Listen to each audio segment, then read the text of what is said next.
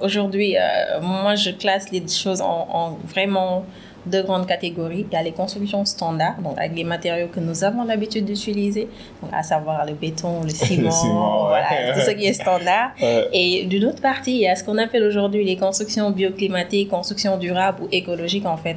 Et donc l'idée de ces constructions-là, parce qu'il n'y a pas un modèle figé, qui dit que ça, c'est une construction écologique, durable ou bioclimatique. Mais c'est plutôt un ensemble de techniques, en fait, qui regroupées permettent de réduire même la consommation énergétique d'un bâtiment.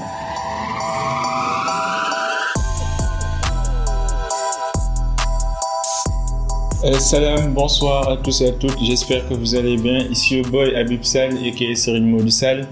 Bienvenue au Cercle d'Influence Podcast, votre cercle préféré qui s'inspire à inspirer avant d'expirer.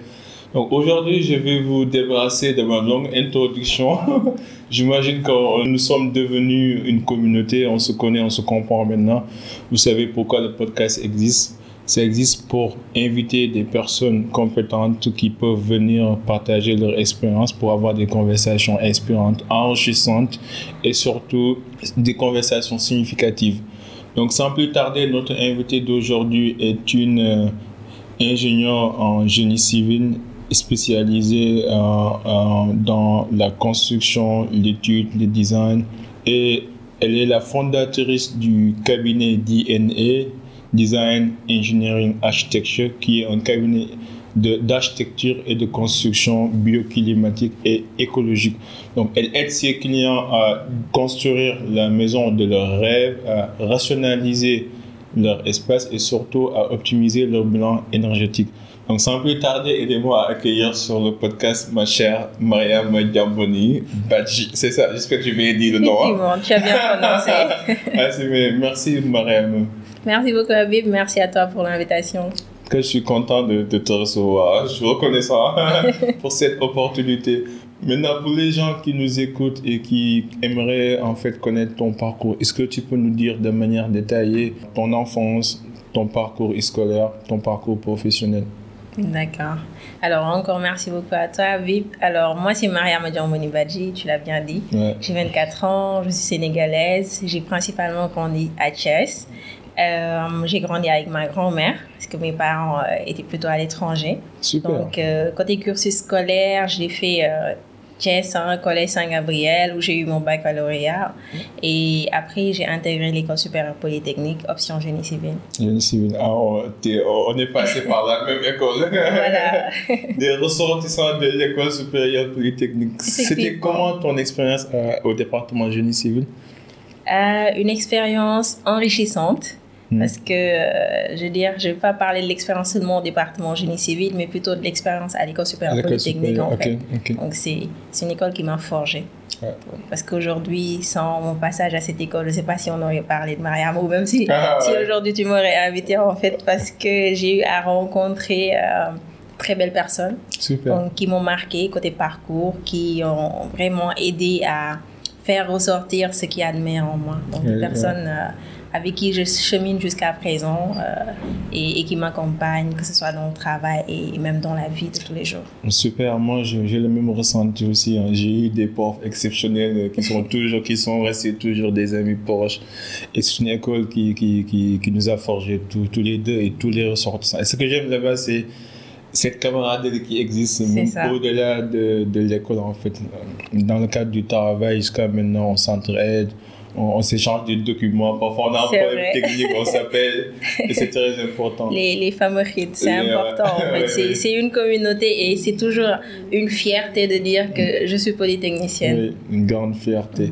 Mais comment tu as découvert euh, la construction, le génie civil, le design, l'engineering alors, je veux dire que moi, depuis toute petite, hein, j'ai toujours été intriguée par les bâtiments. Je me demandais, mais like, comment, comment ces bâtiments sont Comment se fait-il que ces bâtiments tiennent en fait? Donc, euh, je voulais faire architecture. Donc, euh, d'ailleurs, c'est ce qui m'a poussé à faire euh, la série S1. J'ai Mm. continué. Mm. Après avoir obtenu mon baccalauréat, j'avais une préinscription, une bourse déjà sur ma table Mais mes parents revenaient au Sénégal la même année, en 2016. Donc, Super. J'avais 18 ans, ma mère me dit, tu es encore jeune, j'aimerais vraiment que tu fasses deux ans au Sénégal avant de partir. Vous Ouais. savez, les parents africains. Donc Si, j'ai si. dit, bon d'accord, il n'y a pas de souci. Mais j'avais réussi le concours d'entrée à l'école supérieure polytechnique, option génie civil.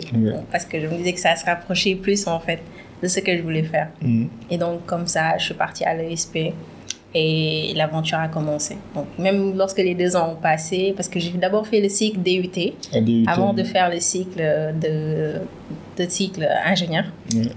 Du coup, après les deux ans, elle m'a dit, mais tu fais ta préinscription, on va t'accompagner et tout. Je dis, mais moi, je reste, j'ai plus envie de partir. Ouais. Et donc, voilà, depuis lors, je, je suis là. Et disons que c'est au département génie civil que j'ai vraiment compris, en fait, ce qu'était la construction. Donc, euh, parce qu'en tant qu'ingénieur, souvent, notre rôle ne se limite pas seulement à, à concevoir les structures, c'est également assurer la sécurité, parce que c'est un ensemble. Et dire aussi que c'est à l'ESP que j'ai euh, pu découvrir les constructions écologiques. Parce qu'il y avait une conférence, je me rappelle lorsque je suis en deuxième année, le titre de la conférence c'était construire en terre. Moi, je me suis dit, mais tiens, Construire quoi? En terre, en terre. Ok. Je me suis dit, mais comment on peut construire avec de la terre? En fait, c'est la curiosité qui m'a poussé à aller à cette conférence-là. Ok. Et, et voilà, quand je suis partie, euh, c'était vraiment super intéressant. Donc, j'ai pu découvrir à travers les panélistes que la construction en terre avait un rapport direct avec la préservation de l'environnement. Et c'est ce qui m'a charmé, ce qui m'a attiré à vouloir m'intéresser davantage à, à ce type de construction. Et voilà, aujourd'hui, à lancer DNA qui évolue dans ce secteur. Dans le secteur.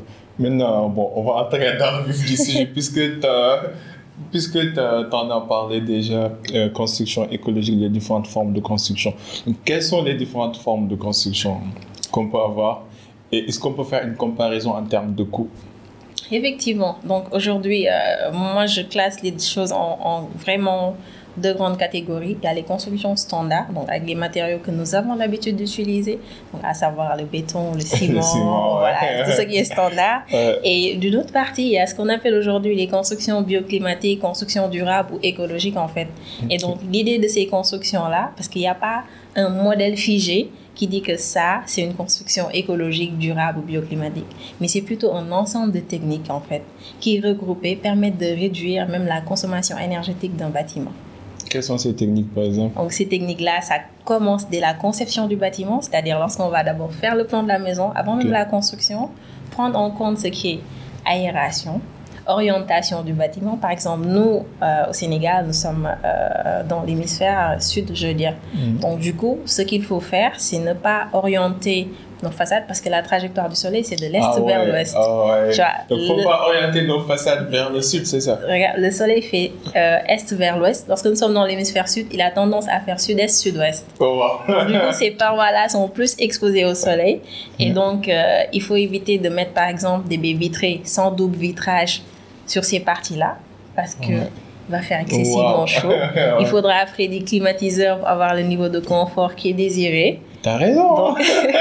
Donc, c'est de petits, petits éléments à prendre en compte. Donc, la conception, l'orientation, on en a parlé.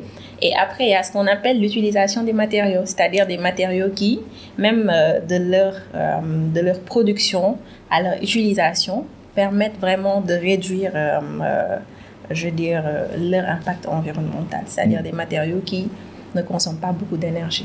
Quels sont ces matériaux, par exemple, qui consomment pas beaucoup d'énergie? Je vais principalement parler de ce que je maîtrise le plus, donc à savoir la terre crue et la terre cuite, et le. TIFA également. Donc euh, la différence entre les deux, c'est juste le terme cuite, c'est-à-dire cuisson. C'est quoi? que- D'abord, juste bon, je sais qu'il y, a- il y a des phonétiques, des gens stupides comme moi qui nous regardent là. C'est quoi la terre? C'est quoi une terre? Alors, D- Désolé, En fait, hein la terre, c'est c'est un matériau qui provient en fait euh, d'une roche qui s'est dégradée. Hmm. En termes vraiment très basiques, c'est ça la terre. Donc ça peut être de l'argile, ça peut être euh, du sable. Mais aujourd'hui, quand moi je parle principalement de construction en terre, on fait plus référence à l'argile, À l'argile. à l'argile pour construire. Ok. Maintenant, la terre cuite et la terre crue. C'est quoi la différence? Tu l'as toi-même dit. Ah, Crue et je- cuite, je en te fait. laisse développer. Donc, si c'est que cuite, ça veut dire qu'on on l'a mis au four, on l'a chauffé. Voilà, on l'a mis dans des fours. Par exemple, c'est mis dans des fours jusqu'à 900 voire 1200 degrés Celsius. Et donc après, la différence, c'est l'isolation acoustique. Parce que les avantages de la terre crue, par exemple, pourquoi on construit en terre crue, c'est comme euh, les Canaries, les Nda, dont Mm. c'était en argile. Donc on arrive à avoir de l'eau fraîche avec. Si, si. Parce Grâce que- à l'isolation thermique. L'argile a une grande, le matériau a une grande inertie thermique. Ok. Donc aujourd'hui, avec ce même principe, on construit une maison, mais à l'intérieur, il va faire frais lorsqu'il fera chaud dehors. Il, va faire, euh, il y aura une température ambiante également lorsqu'il fera frais dehors. Donc ça nous permet d'avoir le niveau de confort désiré vraiment. Mais quel est le coût de cette construction-là? Si on compare ça avec nos constructions, nos constructions traditionnelles, d'habitude, bon, à Dakar ou partout dans la région, vous voyez souvent du ciment, des, gens, des bâtiments construits avec du béton et du ciment. Maintenant, est-ce qu'ici au Sénégal, on a des zones où c'est construit avec de la terre cuite ou avec de la terre crue? Et quelle est la différence en termes de prix? D'accord. Par exemple, au Sénégal, on a, on a beaucoup de constructions en terre cuite, surtout si on voit euh, les, les zones coloniales. Ah ouais. Par exemple, les, La- les- si on prend- euh, l'île de Gorée aussi. Gorée, on Mm. en a également euh, à Dakar, par exemple la chambre de commerce de Dakar, construite en terre cuite. Et également à Thiès, également, on en a. En termes de terre crue, on retrouve ça plutôt euh, au sud, en. Casamance. On a ce qu'on appelle les casas étages, les casas impluvium, construits par les vétérans de la Seconde Guerre Ah mondiale. ouais, ouais, ouais. Donc, ils ont fait ça en terre crue, pas avec des briques, nous, parce qu'actuellement, on essaie de moderniser, mais eux, ils ont vraiment fait ça à l'ancienne, avec l'adobe la terre, juste mélangé à de l'eau, et ça tient toujours. Ça tient toujours. C'est quoi le mouchrabia En fait, le moucharabié, c'est euh, Comment ça se prononce? Moucharabia. Mais c'est un mot arabe, j'imagine. en fait, c'est c'est inspiré de l'architecture arabe. Ouais. Moucharabié. Moucharabia. Moucharabié. Ah, Moucharabia. Non, le moucharabié, il, il a, il a, il a plus- plusieurs rôles Ouais. dans une construction. Donc, il permet, parce que euh, les briques sont espacées. Donc, on arrive à avoir de la lumière. ok. Ça permet d'éclairer, mais C'est une forme éclairage. de construction, C'est en une fait. forme, en fait, oui. Par exemple, on peut faire un mur, mais c'est en forme moucharabié. Ok. On, a, on a des espaces entre les briques, donc qui permet d'avoir de la lumière Mm. et également de l'air, permet à l'air de circuler. Ok, ok. En fait, c'est une, iso- bon, c'est une manière de construire qui permet à l'air de rentrer librement et de sortir de librement. sortir librement et ainsi, que la lumière en Que fait. la lumière. Et ça a également un rôle esthétique. Oh, relais esthétique, quoi.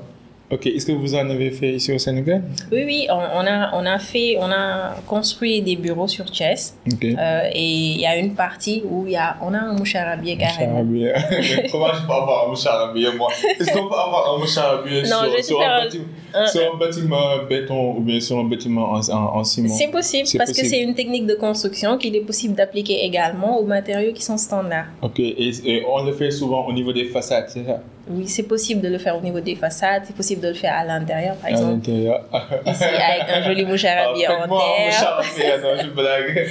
Mais le nom m'a intrigué parce que je me disais que ça c'est un nom arabe, quoi. Si, mot effectivement, arabe. C'est inspiré de l'architecture arabe. Ok, Parce souvent, on retrouve cette forme-là, euh, je veux dire, au niveau des mosquées. ok. Tu vois, on je a... pense qu'au Niger aussi, les pays arabes, parfois, je, je pense qu'il y a pas mal de, de, de structures arabes qui sont faites avec de la terre cuite ou crue. Effectivement, Les aujourd'hui... pyramides, par exemple. Si, non, on a- en termes de, si on consulte l'histoire, on a, on a vraiment euh, beaucoup, je veux dire, beaucoup d'exemples.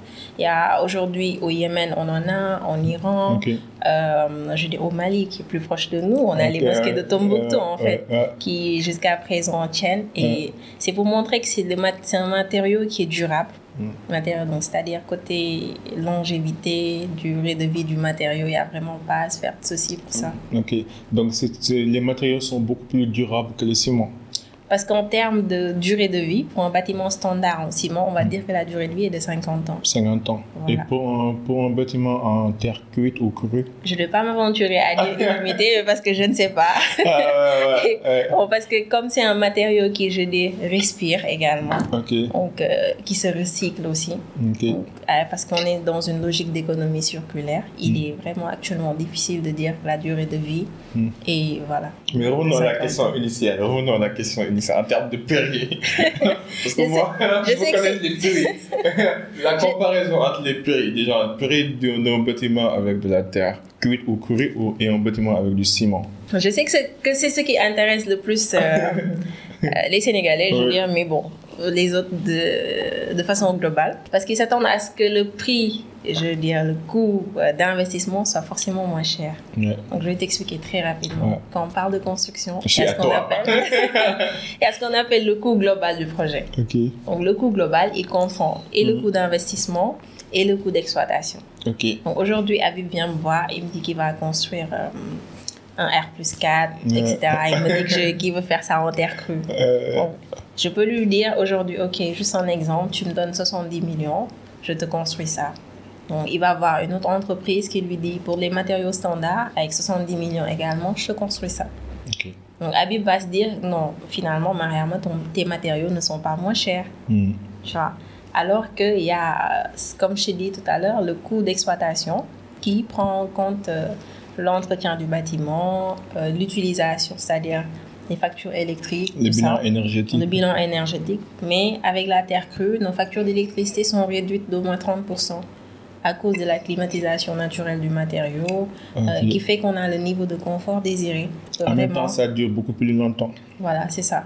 Et donc, tu prends en fait cette réduction sur ta facture d'électricité, sur l'économie également, sur euh, l'entretien, sur toute la durée d'utilisation de ton bâtiment qui est d'au minimum 50 ans si on fait la comparaison avec le ciment. Ok. Et donc, c'est là où se trouve, euh, je dire, la réelle faut- économie en faut fait. analyser la chose en- de manière multidimensionnelle en fait. C'est ça, sur le long terme. Sur le long terme. faut pas voir ce que ça vous, ça vous coûte actuellement et Mhm. au moment présent, mais mieux vaut l'analyser sur le long terme en Voilà. termes de coûts. Et et- et- il y a ce qu'on appelle directement les coûts indirects. Pourquoi? Indirect, Parce ok. qu'il y a l'impact sur la santé des matériaux en terre, des matériaux, je veux dire, standards, qui sont non négligeables. Donc, parce que la terre crue également, c'est fait sans additifs chimiques, c'est un produit qui est carrément naturel, qui est sain, qui ne dégage euh, aucun COV, c'est-à-dire de composés organiques qui sont volatiles, qui permet vraiment à l'être humain de se sentir bien, d'être épanoui Mm. et de, de bien respirer en fait. Ça se voit que tu es, une fervente défendeur des, des matériaux écologiques. Quoi. En et je tout comprends cas, aussi. voilà. Est-ce que les modes de construction des Sénégalais contribuent ou bien augmentent ou diminuent notre bien-être et santé? C'est une question, je veux dire, euh, voilà, donc je, je vais y répondre directement juste pour te dire, parce que Mm. aujourd'hui au Sénégal, souvent on a l'habitude de construire de la même façon. Ouais. De la même façon, On- si tu copie, vois, si tu vois les façades au Sénégal, elles sont toutes pareilles. Ouais. Et, et souvent c'est compliqué.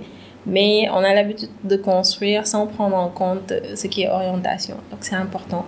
Circulation de l'air. Souvent nos maisons au Sénégal ne sont pas assez ventilées. Dans certaines pièces, en journée, on est obligé d'allumer des lampes pour y être. Alors que tout ça, ça, consomme, ça fait que l'on consomme en fait beaucoup plus d'énergie. Ouais, je, je suis parfaitement d'accord. Euh, maintenant, donc si je comprends bien, sur le long terme, mieux vaut avoir une construction en terre cuite, non seulement en- écologiquement parlant, ça, ça pollue moins, Voilà. et sur le plan sanitaire aussi, c'est mieux pour votre bien-être et votre Voilà, santé aussi, parce que ça ne produit pas de produits toxiques. Et aussi en termes de coûts d'exploitation, vous allez, vous allez dépenser moins. Quoi. Voilà, Non, pourquoi ça. les gens ne, ne font pas ça ainsi Avec tous les avantages qu'on vient Parce que les, les gens ne connaissent pas le matériau. C'est un matériau qui aujourd'hui est stigmatisé. Pourquoi? Parce que euh, pour eux, souvent, les constructions en terre, on retrouvait ça dans, dans les zones reculées, dans les villages, tu vois. Donc, des gens se disent, bon, c'est un matériau qui vraiment... Je, je, utiliser ça pour construire au village, en fait. Ok. Alors qu'aujourd'hui, nous, ce qu'on essaie de faire, euh, c'est de la modernisation, c'est-à-dire de construire vraiment des bâtiments qui sont contemporains, les construire en ville, Mm. pour montrer aux gens qu'aujourd'hui, le matériau, il s'adapte en fait à toutes les bourses. Mm. Parce qu'aujourd'hui, on peut faire euh, des, des logements sociaux avec le matériau terre. On peut faire également des logements à vraiment très haut standing avec la terre. Mm. C'est un matériau qui s'adapte en fait en fonction de vos besoins. En fonction de vos besoins. Voilà. Maintenant, est-ce que vous avez des projets pilotes ou bien des cas d'école où les gens peuvent aller pour regarder en fait des bâtiments construite euh, de cette manière pour en fait euh, chercher de l'inspiration, mais aussi voir le pot en temps réel pour Bien pouvoir sûr. juger quoi. Bien sûr, bien sûr. Souvent, on, on organise des visites de chantier pour les gens qui le veulent. Ok. Parce qu'on a des, il y a des bureaux que nous avons déjà construits sur Chess qui sont utilisés depuis 2020. Il y a également une maison qui est sur Chess depuis 2020 également. Et il y a des chantiers qui sont en cours. Donc souvent, on invite vraiment les gens à venir voir Ok. parce qu'ils ils ont, ils ont souvent du mal à se projeter avec. Avec les Et ça se comprend en fait avec toutes les idées reçues qu'il y a autour. Et c'est toutes ces idées-là que nous essayons de déconstruire en fait pour faire la promotion du matériau, expliquer aux gens le matériau, euh, quels sont les avantages, pourquoi il faut aujourd'hui plus que jamais se mettre vers la construction en terre. Et voilà. Non, je comprends, je comprends. Maintenant, revenons un petit peu. Bon, on va faire un marche arrière. Désolé, hein, je pose beaucoup de questions. Non, il n'y a pas de Parce que je souci. suis intéressé aussi. Quel est le, quel est le processus d'acquisition d'un terrain? Pour les gens qui nous écoutent et qui aimeraient acquérir un terrain je veux, je veux qu'on aborde la discussion. D'abord, on va parler du processus d'acquisition du terrain. Mhm. Après, on va parler sur les éléments incontournables avant, durant et après chantier et les éléments de vérification en quelque sorte. D'abord, le processus d'acquisition d'un terrain. Les processus, ils sont multiples. hein. Tu sais, maintenant, Ouais. euh, il y a beaucoup d'agences immobilières. Euh, qui aujourd'hui euh, trouvent déjà les terrains, donc euh, se chargent de trouver les vrais papiers, parce que le Ouais. foncier au C'est Sénégal, pour c'est ça un, que j'ai réel- posé la question.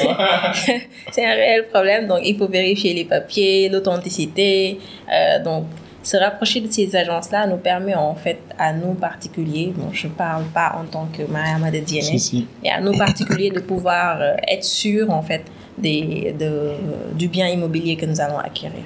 Donc, Mais quels sont les documents en fait dont vous avez besoin pour faire un plan d'étude ou bien un plan d'architecture en client? Par exemple, aujourd'hui, lorsqu'un client nous vient nous voir, on lui demande le plan cadastral. Et le plan cadastral, il est obtenu euh, soit au service d'urbanisme, au service de cadastre, ça dépend de la zone où il se trouve. Mais le plan cadastral, il permet d'avoir la vue globale du terrain. Et c'est un plan, souvent les terrains sont rectangulaires, carrés, Ouais, soit, ouais. quelle que soit de la forme. Ouais. Il y a les coordonnées des différents points en fait. Et donc nous, c'est ce qu'on utilise avec nos logiciels pour vraiment avoir les dimensions exactes du terrain. Parce Donc, les qu'aujourd'hui... dimensions communiquées diffèrent de la dimension exacte. Ça peut, ça, peut, ça peut différer en fait. Parce qu'Avib Ok. va venir me voir, il va me dire Bon, Mariama, j'ai un terrain de 1000 mètres carrés Euh, et je voudrais que tu me fasses un plan. Donc, euh, 1000 mètres carrés, mais comment c'est réparti? Après, il va me dire 1000 mètres carrés alors que c'est 990 mètres carrés. Donc, tu vois, il y a ces petites différences-là que, voilà, pour vraiment euh, régler ça, on demande le plan cadastral.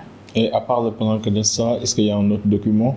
Non, on demande le plan cadastral. cadastral. Après, c'est plutôt des échanges Mhm. avec le client pour mieux cerner ses besoins. Hmm. Parce que la conception d'un plan architectural également, euh, je veux dire, dépend des besoins du client.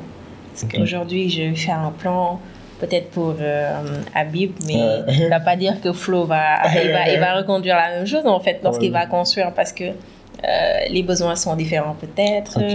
Euh, voilà, vous ne voulez peut-être pas vivre de la même façon et ça se répercute sur le plan architectural. Donc, c'est pas seulement un plan, mais ni une maison qu'on fait, mais c'est carrément tout un cadre de vie qu'il faut bien penser, bien, bien y réfléchir pour que voilà, la personne puisse avoir euh, l'épanouissement et le confort désiré. Ok. Maintenant, j'ai une autre question. Euh, par exemple, si quelqu'un, si un de tes clients vient te voir et te dit, euh, par exemple, je veux construire, mais j'ai des moyens limités. Mhm. Donc, vous, en tant qu'expert, votre agence, sur quel élément vous allez optimiser, par exemple? Ou bien, est-ce que vous, vous, vous, vous conseillez aux gens Mhm. d'avoir suffisamment de moyens et de faire les choses à la règle, de ne pas optimiser sur quoi que ce soit? Ou est-ce qu'on peut optimiser sur les matériaux, sur l'espace, rationaliser, ainsi de suite?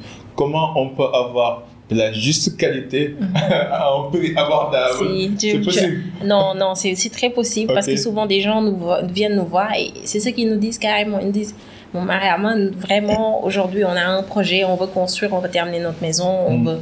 Parce que la location est chère. C'est ça, c'est sûr, cher. ils viennent te voir, ils te disent Moi, mon budget, c'est ça. Souvent, ils viennent avec des plans. Donc, tu Mm. leur dis Avec ce plan-là, par exemple, Aujourd'hui, Abib, il me dit qu'il a 15 millions, il veut faire un Ah. R plus 4. Ah je dire, ça, c'est mais pas Abib, ça aussi. Ah ça, on est d'accord, c'est pas Voilà. possible. Donc, c'est- là où vraiment euh, l'optimisation et la rationalisation entrent en jeu. Donc, ce Ok. qu'on fait souvent, parce qu'on a une direction artistique qui se charge carrément euh, des plans, Mhm. donc qui revoit le client Mhm. les, euh, les besoins. Mais voilà, le nécessaire qui vraiment pourra s'adapter à son budget. À son budget. Voilà, ça c'est important au niveau optimisation des ressources également, parce que pour les matériaux, nous déjà, même sans avis du client, on- notre, notre rôle c'est de toujours optimiser. Ouais. On, on optimise toujours. Maintenant, après, ce qu'il faut voir en fonction du budget, il faut voir euh, l'espace, l'utilisation de l'espace, mieux l'organiser et surtout qu'il y ait une bonne gestion de l'espace. C'est très important. Quelles sont les différentes opérations que vous faites avant et après chantier? Donc, avant chantier, euh, c'est plutôt. euh, quand tu me dis avant chantier, c'est avant vraiment le démarrage des travaux, c'est ça. D'accord. Donc, généralement, lorsque- lorsqu'il y a un client avant le démarrage des Mhm. travaux, ce qu'il faut faire, euh, c'est les études. hein. C'est les, Les études, études, la phase ouais. études qui est super importante Ouais. parce que c'est là où le projet il commence. Donc, Ouais. il y a la phase euh, étude architecturale Mhm. où il y a les plans qui sont émis, euh, les coupes, les façades, Ah vraiment. euh, ouais. il y a, y a, y a, je veux dire, ce travail de design-là également qui intervient.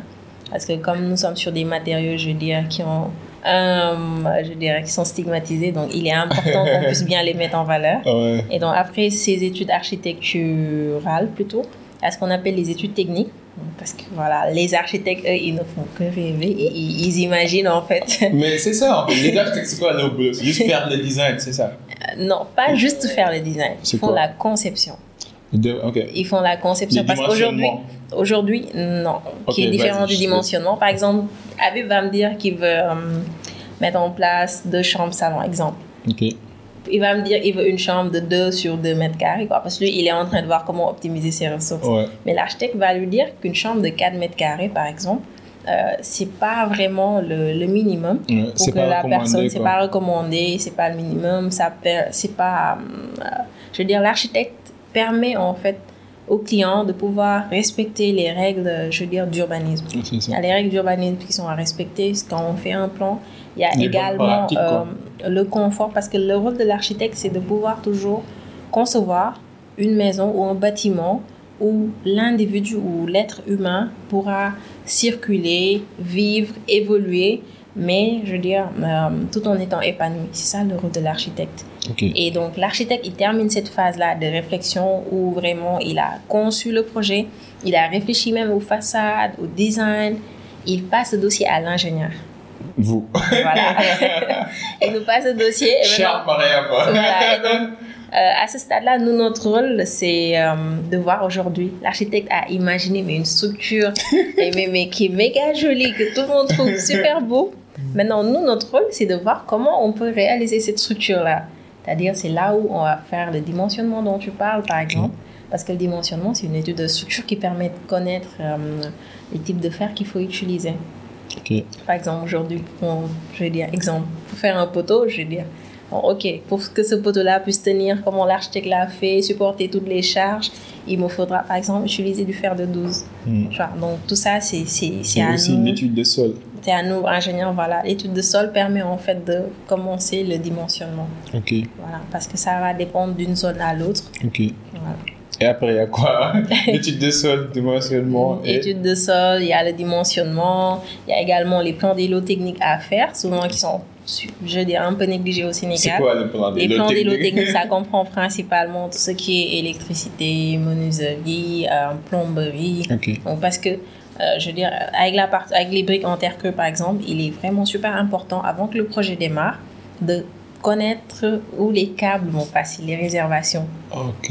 Voilà. Parce que est-ce que parce que c'est parce qu'il y a une interférence entre les matériaux et les et, les en fait, c'est- pour éviter de casser la brique. Ok. Ok. Il ne faut surtout pas casser les briques. Donc, du coup, les plans, tous les plans doivent être prêts pour les superposer, pour savoir, par exemple, combien de briques électriques il faut. Les briques électriques, c'est les briques qui permettent de, passer, de faire passer les gaines. Ok. Voilà.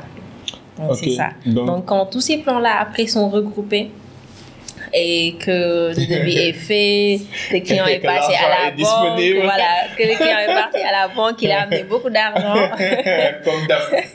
à ce, à Et ce vous commencez stade-là. à sourire. là. C'est bon.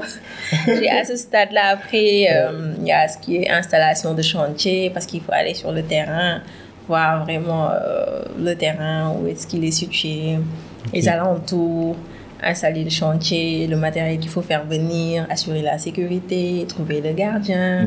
Et donc, il y a tout, ça là, ça, Ça, rentre dans la phase. chantier, ça, rentre dans la phase avant chantier. Parce qu'il faut, Hmm. il faut que tout soit en place, comme ça, le chantier il démarre, mais il démarre quoi. C'est-à-dire, il démarre, il démarre. Il n'y a pas de temps à perdre. Ok. Mm. C'est optimisation des ressources aussi. Mm. Voilà. Durant, donc, maintenant, durant le chantier et après le chantier? durant le chantier, on a des équipes parce qu'aujourd'hui, il faut savoir qu'avec la terre crue, euh, côté pause, bon, maintenant qu'on a des briques qui sont autobloquantes, côté euh, il n'y a vraiment pas de souci, ça se fait super rapidement. Mais on a su les former Des briques autobloquantes. Ça veut dire quoi? Moi, je suis nul, là, je te dis. Non, Parce en fait, je- c'est, je- c'est comme des pièces de, de puzzle. En fait, c'est des briques qui s'entre, euh, s'entrebloquent. Ok, ok, voilà, je vois. qui s'entrebloquent. Ça fait qu'on évite euh, de perdre du temps. Ok. Parce que sinon, à chaque fois, tu es obligé de mettre une brique, mettre un mortier. Après, là, on gagne du temps, en fait. Ok, je vois. C'est ça, c'est ça les briques autobloquantes. Parce Et que donc- je représente mes, mes auditeurs et mes spectateurs. Donc non, je je comprends, il n'y a toutes pas de les questions bêtes. Même si je comprends, je fais semblant de ne pas comprendre. ok, après? Et donc, du coup, euh, lorsque, par exemple, euh, c'est la phase chantier, nous, on amène nos équipes sur place parce qu'on a des équipes pour les divers corps de métier. Donc, on a vraiment formé par rapport aux matériaux que nous utilisons Mm. pour qu'ils soient également des ambassadeurs, c'est important, pour qu'ils maîtrisent les matériaux euh, avec lesquels ils travaillent. Et donc, c'est toutes nos équipes qui font le travail sur le terrain, donc les différentes phases exécutées euh, jusqu'aux finitions, parce que nous sommes une entreprise générale de travaux. Donc, fondation, je dis gros œuvre, remplissage, Ouais, tout ouais, ça, ouais, coulage. Et après, euh, il y a le second œuvre, donc qui comprend le carrelage, la peinture, les menuiseries, Ouais. sanitaires. Donc, Euh, voilà, tout ce qui fait que ça, ce qui permet d'agrémenter en fait le bâtiment. Donc, de rendre ça, je veux dire, plus beau, Ouais. plus beau, plus moderne, Plus pour que ouais. les gens puissent euh, accepter davantage de matériaux. Voilà, et donc euh, après chantier, lorsque vraiment tout est prêt, il y a, il y a la phase de nettoyage qui est importante parce que souvent euh, on récupère les matériaux qui, qui n'ont pas été utilisés. Souvent on peut les garder, on peut voir comment les réutiliser sur d'autres sites, par exemple si c'est du gravat, Ouais. euh, on peut réutiliser ça sur d'autres sites. Et voilà, donc tout est nettoyé, Ouais. tout est fin prêt. Et je pense après, il y a, il y a la remise, en fait, la réception euh, qui, qui est faite par le client. par le client. Maintenant, dans ces différentes étapes, il y a des phases de, de, de supervision, de vérification, de contrôle. Effectivement. Donc, quelles sont les, les étapes euh, qui nécessitent forcément une vérification ou un contrôle de votre part? Parce que c'est des étapes critiques en quelque sorte. Hum, je veux dire, euh, par exemple, pour ce qui est euh, de, de la structure, il y a les contrôles qui sont souvent faits par les laboratoires, Mm. par les laboratoires qui viennent faire des tests d'écrasement, par exemple, pour voir euh, quelle est euh, la résistance du béton à 28 jours. Donc ça, ça se fait souvent avant le coulage pour vérifier la formulation, si elle est ex- effectivement exacte. Mhm. Et euh, donc principalement, mais sinon, nous, nos équipes sont euh, sur place Mhm. durant tout le chantier, c'est-à-dire durant toutes les phases, parce qu'il est important, parce qu'il y a un conducteur de, de travaux pour chaque chantier, il est important de bien suivre le travail par rapport, je veux dire, à la qualité de finition désirée en fait. Ok, non, c'est très important. J'ai beaucoup appris. Merci. Maintenant, revenons euh, euh, euh, au réchauffement climatique. Parce que euh, l'un de vos piliers, de- euh, l'une de vos valeurs principales, c'est euh, de faire des constructions écologiques, bioclimatiques. Donc, quel est le pourcentage d'émissions de l'industrie construction par rapport aux autres industries? Et quels sont les dispositifs euh, ou bien les dispositions prises pour réduire en fait ces émissions, ces impacts environnementaux? D'accord, donc euh, d'après ONU Habitat, donc, le secteur du bâtiment à lui seul aujourd'hui représente environ 40% des émissions de gaz à effet de Wow, serre. 40%. C'est énorme. C'est énorme quand même. C'est énorme. Donc, Ouais. euh, soit je pense 27 ou 25% euh, de la consommation énergétique. Donc, juste pour expliquer à ceux qui ne savent pas, quand on parle de consommation et de- d'émissions de, gaz à effet de serre, en fait, il ne faut pas juste voir le bâtiment qui est fini comme ça. On va dire, mais bon, à quel moment ce bâtiment-là consomme d'énergie? Et ça commence à la phase euh, extraction même des produits. Donc, par exemple, pour faire euh, des matériaux de construction, ciment exemple, l'extraction, ça demande des, de gros engins, Si, des si. moyens, c'est de l'énergie, L'énergie. le transport, après même la fabrication même euh, du ciment ou, ou d'autres matériaux, donc qui demande énormément d'énergie. La phase de construction, la phase d'utilisation même du bâtiment, Ouais. parce que si on construit avec ces matériaux standards-là, pour, euh, je veux dire, être à l'aise à l'intérieur, avoir le confort thermique, il nous faut des climatiseurs, des ventilateurs. Donc, euh, tout ça, ça fait que Des réfrigérateurs avec euh, voilà, du- ça, ça fait du que à frigo, chaque ouais, fois, euh, ça tourne, donc le compteur énergétique ne s'arrête pas en fait. Et même pour détruire ces bâtiments-là, c'est encore de l'énergie et après, c'est pas recyclé, ça va directement à la décharge. Donc c'est un cycle qui n'est pas fermé, qui est ouvert. Donc c'est d'où en fait toute cette énergie-là qui est consommée. Et donc de plus en plus, lorsqu'on s'est rendu compte de ça, euh, les gens sont en train de faire la promotion de ce qu'on appelle euh, euh, le bioclimatisme. Voilà, dont on a parlé tout à l'heure, qui est vraiment un ensemble de techniques qui permet de réduire, de voir par exemple sur la chaîne dont on a parlé tout à l'heure, à quel niveau aujourd'hui Abby, Flo, Mariama, Emma, à quel niveau vraiment on peut réduire cette consommation énergétique-là. Donc c'est vraiment ça aujourd'hui. Et d'habitude, sur quel niveau vous faites euh, un effort pour les réduire, le bilan énergétique Sur quel niveau? Par exemple, euh, actuellement, nous, comme nous sommes également sur la production de, matériaux, déjà, la production des, briques en terre crue nécessite vraiment beaucoup moins d'énergie que les matériaux standards parce que c'est une presse manuelle qui permet de faire les briques et euh, donc les briques sont juste compressées. Après, elles sont séchées, c'est la période de cure. Après, elles sont prêtes pour utilisation. Et donc, du même durant la construction, c'est vraiment c'est moins d'énergie qui est utilisée. Et durant l'utilisation même du bâtiment, bon, on s'est positionné sur la partie production et utilisation vraiment. Ok, ok, ok. Quelle est, quelle est la maison de tes rêves? Ah, Alors là, la maison de mes rêves, on n'a pas fini de la concevoir. Parce que t'es ingénieur, t'es designer, Bon. Des fois, je, je peux voir quelque chose qui me dit, bon, tiens, je, je vais voir Christelle, parce que c'est elle, notre directrice artistique. Je dis, Christelle, moi, c'est, je veux ça dans ma future maison, mais de toute façon, Quoi exactement Dis-moi, inspire-moi. non, déjà, Je moi, veux que tu m'inspires. moi je, je, je sais que ma maison, elle sera construite en matériaux, je veux dire, écologiques. Terre crue, terre cuite, et aussi avec le TIFA, parce que euh, peut-être on n'en a pas parlé. C'est quoi Mais aujourd'hui, il y a Élémentaire qui propose euh, des briques et des ourdis antifa. Donc, c'est une plante qui encombre la vallée, la vallée du fleuve Sénégal. Ok. Donc, c'est une plante qui encombre, mais on s'est rendu compte que c'est un excellent isolant thermique. Et du coup, thermique et acoustique. Du coup, ils, font des ourdis. Les ourdis, c'est les briques qui sont utilisées au niveau du, de la dalle. De la dalle pour Voilà. faire le coulage avant de C'est juste du remplissage. Donc, mettre des ourdis antifa à la place permet d'isoler thermiquement, acoustiquement et la planète se porte mieux. Ah, c'est bien. Mais tu t'as pas répondu à ma question. là. Je suis toujours en train de réfléchir. En tout Ah cas, bon? moi, moi, la maison que je. Déjà, moi, euh, mon idéal, c'est une maison basse. Ok. Moi, je ne voudrais pas construire en terre. Je voudrais Ah bon? non. Ok. C'est une maison basse, je veux dire. Pour le matériau, je suis sur terre crue, terre crue, Tifa, comme je t'ai dit. Euh, Le sur design. certaines. Non, le design, là, vraiment, je, je suis ingénieur. Laisse-moi me limiter à mon domaine et laisser vraiment euh, la tâche aux architectes vraiment de, me, de me ok. proposer quelque chose. Je sais qu'ils le feront bien, en tout cas. Ah, super, Je leur super. fais confiance. Maintenant, dis-moi ton expérience à Dubai Expo. J'ai bien fait mes recherches à moi.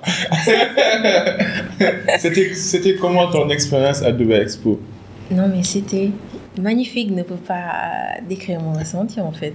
Inexplicable. Je- voilà, c'est parce que. Inimaginable. Euh, J'étais invitée pour prendre part à, à un panel lors de la Journée mondiale des villes. Et du coup, j'ai également eu l'occasion de, de visiter l'exposition. Mais pour te dire, j'ai même pas pu faire tous les pays tellement. Ah bon, ouais, j'ai entendu que c'était grand. quoi. Non, mais c'était super grand, mais j'ai marché. C'est tout ce que tu as retenu. T'as marché. mais j'ai marché grave. Parce que voilà, on dirait, c'est, c'est, en fait, c'est toute une ville, en fait. Parce que, Ouais. et, et, et voilà, ce qui- Ce m'a marqué, ce qui m'a marqué plutôt lorsque je suis sur Dubaï, c'est euh, de niveau d'innovation. L'innovation, euh, la- les avancées surtout technologiques qu'aujourd'hui euh, les gens essaient d'inclure, que ce soit dans le bâtiment et dans d'autres domaines, parce que c'était une exposition qui était globale. Mm. Mais surtout, on a, on a vraiment essayé de, de tisser des partenariats, Mm. donc euh, de pouvoir euh, élargir en fait le- nos domaines d'action, d'apprendre surtout, parce que si on, Ouais, c'est- on, on s'arrête pas, je dis on s'arrête pas, mais franchement, en termes de, de retombées, l'Expo Dubaï a vraiment euh, été super positif pour moi. Ah, super, super. Est-ce que tu as, pu copier certaines de leurs technologies là? T'as pu que tu pourrais développer ici au En Sénégal? Tout cas, on est en train d'y réfléchir, on est en train d'y réfléchir parce qu'à chaque fois, aujourd'hui, peut-être que c'est c'est Mariama qui, qui va représenter DNA, mais il y a toujours euh, ces retours d'expérience, ces partages en fait que nous faisons en interne qui permet à l'équipe de toujours être sur la même longueur d'onde et qui permet tout le temps de pouvoir améliorer euh, les, ce que nous proposons, nos, nos, nos offres en fait, parce que Ouais. les choses avancent super rapidement. Ouais, surtout toujours- votre domaine aussi, ça, ça, ça un évolue constamment, les matériaux évolue. évoluent, Donc, les techniques, les bonnes C'est ça, pratiques, les c'est ça. normes. Donc c'est pourquoi la recherche est vraiment incontournable dans, dans tout domaine d'ailleurs. Je dis dans, dans tout domaine. Est-ce- Qu'est-ce que tu as appris de Cotonou? Ah ouais. Mais toi, tu, tu es un espion finalement. Passion d'espion, je te dis. Donc Cotonou, Cotonou franchement, c'est- c'était une semaine super intense. Ouais. Euh, super intense parce qu'on était 40 jeunes venus de l'Afrique de l'Ouest et du Centre. Mais euh, c'était plutôt des formations, mais super pratiques.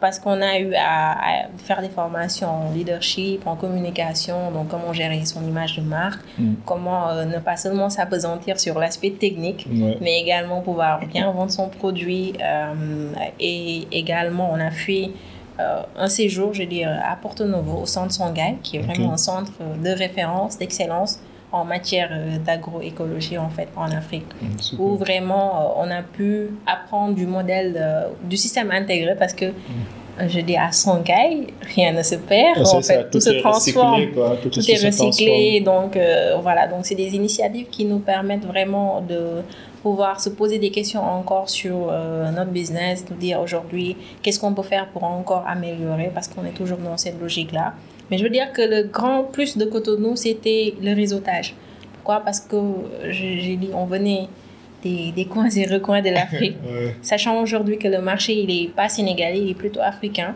Donc, euh, pouvoir discuter avec d'autres nationalités nous permet de, en tant qu'entrepreneur, de parler de nos challenges, euh, je veux dire, quotidiens. Parce que l'entrepreneuriat, c'est ça, échanger, euh, recevoir des insights qui nous permettent de nous améliorer. Et c'est des relations qui vont vraiment nous servir, Inch'Allah. Super, super. Et comment tu es devenue ambassadrice euh, de, de, des départements des Nations Unies? Allez, Habib, toi, tu me fais peur, Euh, franchement. Je te dis, je te permets. Donc là, je veux dire que c'est euh, toujours, c'était quand? En 2020, je crois. Ok. Bon, moi, j'avais juste vu l'annonce comme ça, j'ai postulé, à- j'allais même pas postuler, je me rappelle, c'est Mohamed Jean, un de mes amis, qui m'a aidé à remplir le formulaire parce qu'on l'a rempli la veille, je me pense. Mohamed Diak de Katakeni ou? Euh, non, Non, non, c'est- non, ok, pas. Mohamed Jean, Ok. avec Katakei. Donc, du coup, il m'a aidé à remplir ça, vite fait, comme ça. Mais moi, après, j'avais oublié ça. Tu vois, je- parce que c'était quoi Pour être euh, parmi les ambassadeurs des Nations Unies pour, les, pour la promotion des ODD, Hmm. il fallait juste à faire des activités qui permettaient en fait de promouvoir certains objectifs de, de développement durable. Ok. Donc à l'époque, j'étais sur DNA qui aujourd'hui euh, rejoint l'ODD 13, la lutte contre le réchauffement climatique. Mhm. L'ODD 11 également concerne les villes et communautés durables. Hmm. Et euh, allez, toujours avec Africa Feliz également, où je suis volontaire, donc, euh, qui fait dans la formation, surtout pour la lutte contre l'immigration irrégulière.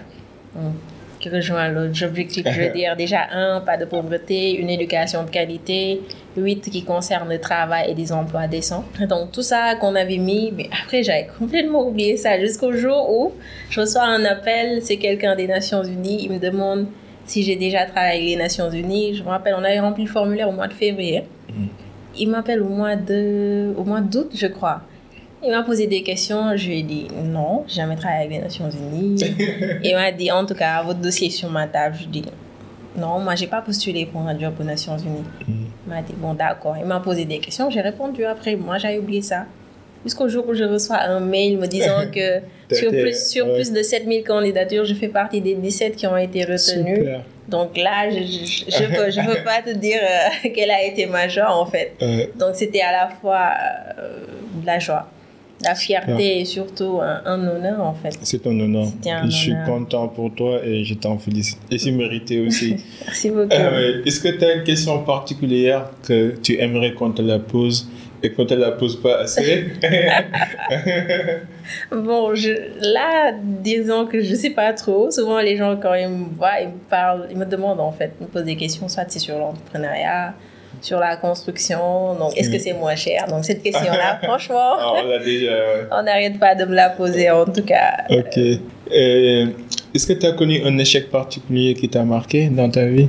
Qu'est-ce que tu as appris de, cette, de, cet échec? Oui, les échecs, j'en ai connu pas mal. Hein. Parce qu'à vrai dire, euh, je veux dire déjà, DNA n'est pas le premier projet que je, que je lance en fait. Donc, euh, il y a eu beaucoup d'autres. qui n'ont pas abouti. Comme tout le monde.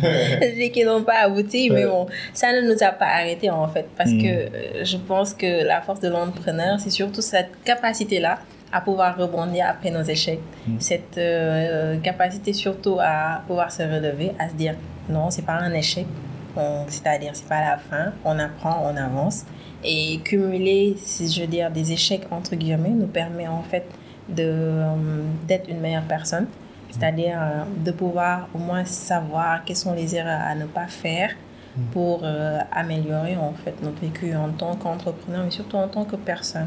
Je mm. pense que c'est important. C'est important.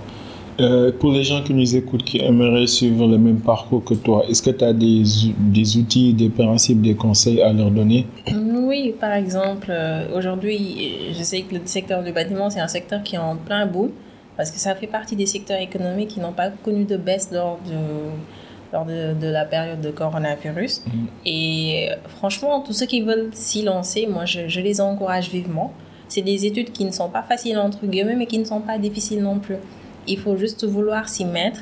C'est-à-dire, quand nous sommes étudiants, on le dit tous, il ne faut pas tout attendre des professeurs. Il faut aller euh, faire de la recherche. Parce que c'est ce qui fait vraiment, je veux dire, la différence entre aujourd'hui... Euh, euh, les étudiants, en fait. Les étudiants, lorsque nous sortons de l'école, c'est ce qui reste. Mm. Avoir cette capacité-là à aller faire de la recherche, mm. à apprendre des choses par nous-mêmes, à être curieux. Mm. Parce que, quoi que l'on puisse dire, la connaissance. Parce que aussi, l'école vous apprend à réfléchir, mais ne vous apprend pas comment vraiment faire. quoi. L'expérience, ça, s'acquiert aussi. L'expérience s'acquiert sur le terrain et c'est vraiment super important. Donc, je, je sais que c'est un milieu d'hommes. Euh, beaucoup de filles ou de femmes peuvent hésiter à se lancer parce qu'il y a des préjugés.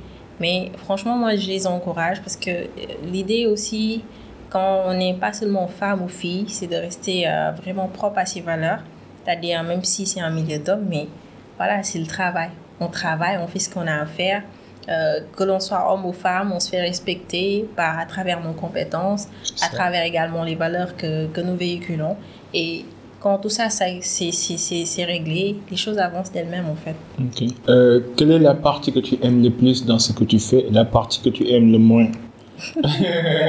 Avant de poser la dernière question. la partie que j'aime le moins, franchement, c'est. Je ne sais pas si, si c'est ce que j'aime le moins ou plus en fait. Mhm. Parce qu'il m'arrive souvent d'être voilà, au chantier. Souvent, je, je vais au chantier pour voir ce qui se fait, même si je gère plus la partie administrative. Mais aller au chantier tous les jours sous le soleil, là, franchement. Avec des casques de sécurité. Voilà, les casques, les chaussures de sécurité. Non, mais, en fait, des fois, je, je dirais pas que j'en ai pas envie j'ai envie de le faire, mais c'est fatigant en fait. Ah, je me dis, mais franchement, ma mère me répète tout le temps, mais c'est toi qui as choisi en fait. Donc il faut assumer. Après, on se dit que voilà, c'est le métier que l'on choisit, que l'on a choisi plutôt. Et on aime ça en fait. Donc, la partie que tu aimes le plus euh, Je pense que ce que j'adore le plus aujourd'hui, c'est les interactions. Parce que en, en, gérant plus la partie administrative, j'interagis beaucoup plus avec les, les clients. Donc, qui aujourd'hui, euh, on sait construire sa maison ou construire un bâtiment, c'est un projet de vie. Mm. Donc, c'est un projet de vie, c'est des économies de toute une vie. Et quand ils viennent te parler de leur projet, déjà avec euh, l'engouement, l'enthousiasme, c'est-à-dire c'est ces émotions-là qui les animent, ils arrivent à les transmettre en fait. Et du coup, il y a souvent cet attachement, je veux dire, euh, qui se crée. Donc, parce que, comme on dit en fait, une relation de qualité commence, euh, une confiance plutôt, ou bien une relation de qualité commence par la confiance. Et c'est important, ça permet de créer ces liens-là parce qu'il m'arrive au-delà même du travail, après, garder des liens avec euh, les clients et je pense que c'est vraiment super important. Est-ce que tu as déjà visité une maison que tu as, fabriquée pour un client qui, a, qui s'est marié, qui a fait des enfants et qu'après tu es allé le, visiter avec sa famille dans, dans la maison que tu as construite? ça, ça, va se produire bientôt parce qu'on ah, a construit une maison pour, pour une jeune dame qui, va bien, qui est en train d'aménager avec sa maman, sa famille. Super. Et donc voilà, elle me dit Mariam, il faut vraiment que vous veniez visiter la ah, maison.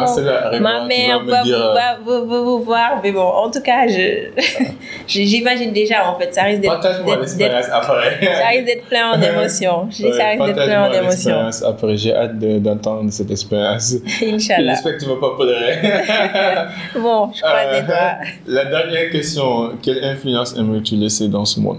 Euh, euh, Alors, mm, comme j'ai dit toujours, en fait, tout ce que nous faisons, au-delà, je veux dire, de, de l'argent, de la notoriété, nous faisons d'abord pour l'impact.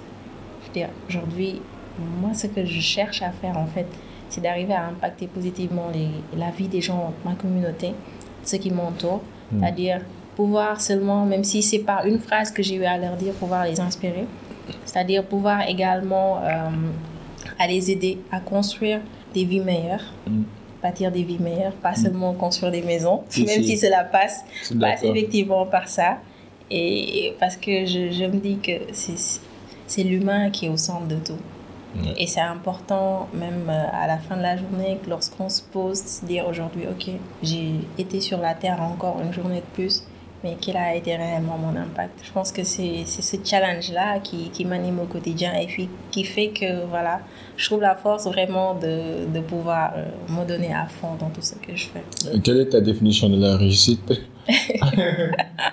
Alors, ma définition de la réussite, pour moi, déjà, ça passe forcément par l'impact dont je te parlais. C'est ça. C'est pour ça que je te posais la question. en fait. Donc, c'est forcément l'impact. Et euh, forcément, quand on parle de réussite, après, on pense aussi à une indépendance financière qui, qui s'ensuit mais euh, celle-ci est en second plan chez moi. Donc, pour vraiment pouvoir dire que j'ai réussi, en fait, il faudrait que je puisse impacter euh, beaucoup de vies, sachant que ce soit un impact qui soit vraiment réel, en fait. Ouais, une cause noble que nous partageons tous les deux. En tout cas, Mariam, euh, merci. Merci beaucoup à toi, Franchement, je suis honoré. Hein, j'ai beaucoup appris. Je te félicite. Je, je te suis de loin, mais là, c'est la première fois qu'on se voit. Et je vais continuer de te suivre de près maintenant, vu qu'on se connaît. Et je te souhaite que le meilleur, je te souhaite que, que le meilleur au monde. J'espère que tes projets vont, vont avancer et tu vas construire des immeubles. Des, des stades et que le business va, va continuer à fructifier. Pour les gens qui aimeraient te contacter, comment ils pourront entrer en contact avec toi? Voilà, on est, on est, on est à l'ère du digital. On est sur tous les réseaux sociaux, que ce soit Facebook, Instagram, Twitter, euh, LinkedIn, soit via ma page perso, Maria Madjomouni Badji, via la page de l'entreprise DNA et également il y a le site web de l'entreprise également. Super, donc on va mettre tous ces détails dans les show notes. D'accord, Est-ce que vous avez un dernier message à partager avec les gens qui nous écoutent? Donc juste te remercier encore davantage, toi et toute l'équipe pour l'invitation. C'est un honneur, un plaisir parce qu'on est toujours honoré de partager. D'autres personnes ont partagé avec nous, nous ont inspiré pour qu'on puisse être, je dirais, à ce niveau. Donc on est, on est gratifiant, on est reconnaissant. Et je pense qu'aujourd'hui, en termes de message, ce qu'il faudrait plus dire, c'est plus à la jeunesse. Donc aujourd'hui, moi je crois qu'en tant que jeune, euh, nous avons les compétences qu'il faut, nous avons surtout l'énergie qu'il faut en fait pour euh, changer le monde. Même si on va me dire que c'est un grand mot, mais changer le monde, et c'est quelque chose qui se fait, euh, je veux dire, à, petite échelle. Pourquoi? Parce que c'est la théorie des cercles concentriques. Tu arrives à changer euh, une partie de ton monde, je fais la même chose, je fais, un autre fait la même chose, et en fait, on arrive après à avoir un grand impact. Donc, je pense qu'il est vraiment important que l'on puisse euh, se poser cette question-là, dire qu'est-ce qu'on peut faire moi en tant qu'humain, qu'est-ce que je peux faire à mon niveau en tant qu'humain, en tant que jeune, pour que ma communauté puisse euh, mieux se porter, la terre puisse mieux se porter et Inch'Allah, tout le monde se portera bien. D'accord. Je pense que si tous les jours on devient un petit peu mieux que ce qu'on était, on, on, aurait participé en tout cas positivement au bien-être de cette planète. C'est l'une des raisons pour lesquelles on a créé ce podcast, c'est pour échanger positivement, apprendre, partager et surtout montrer qu'au Sénégal, on a des jeunes compétents et que si certains réussissent, d'autres peuvent le faire. En tout cas, je, je suis reconnaissant pour cette opportunité et j'espère que quand les choses évolueront, tu vas repasser nous, pour nous en dire plus. Inch'Allah. Inch'Allah. Merci beaucoup. Donc, c'était le Cercle d'Influence Podcast. Comme d'hab, j'espère que vous avez pris note, vous avez appris. Et n'hésitez pas à vous abonner sur la chaîne YouTube. N'hésitez pas à suivre euh, Mariam sur les réseaux sociaux et partager avec elle ce que vous avez appris durant cet épisode. À la prochaine et en attendant, soyez unique, soyez légendaire et soyez gentil. Bye. We out.